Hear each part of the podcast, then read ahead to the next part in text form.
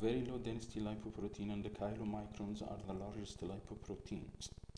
These are too large to enter the vessel wall, so they are not atherogenic. High density lipoprotein are small lipoproteins that can uh, both enter and leave the blood vessel wall. Thus, HDL doesn't accumulate in the vessel wall. They may also serve a role in transporting cholesterol out of the vessel wall.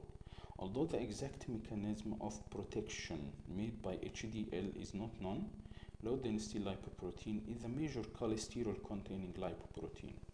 It can enter the vessel wall, but high LDL levels reduce the efflux of cholesterol from the vessel wall.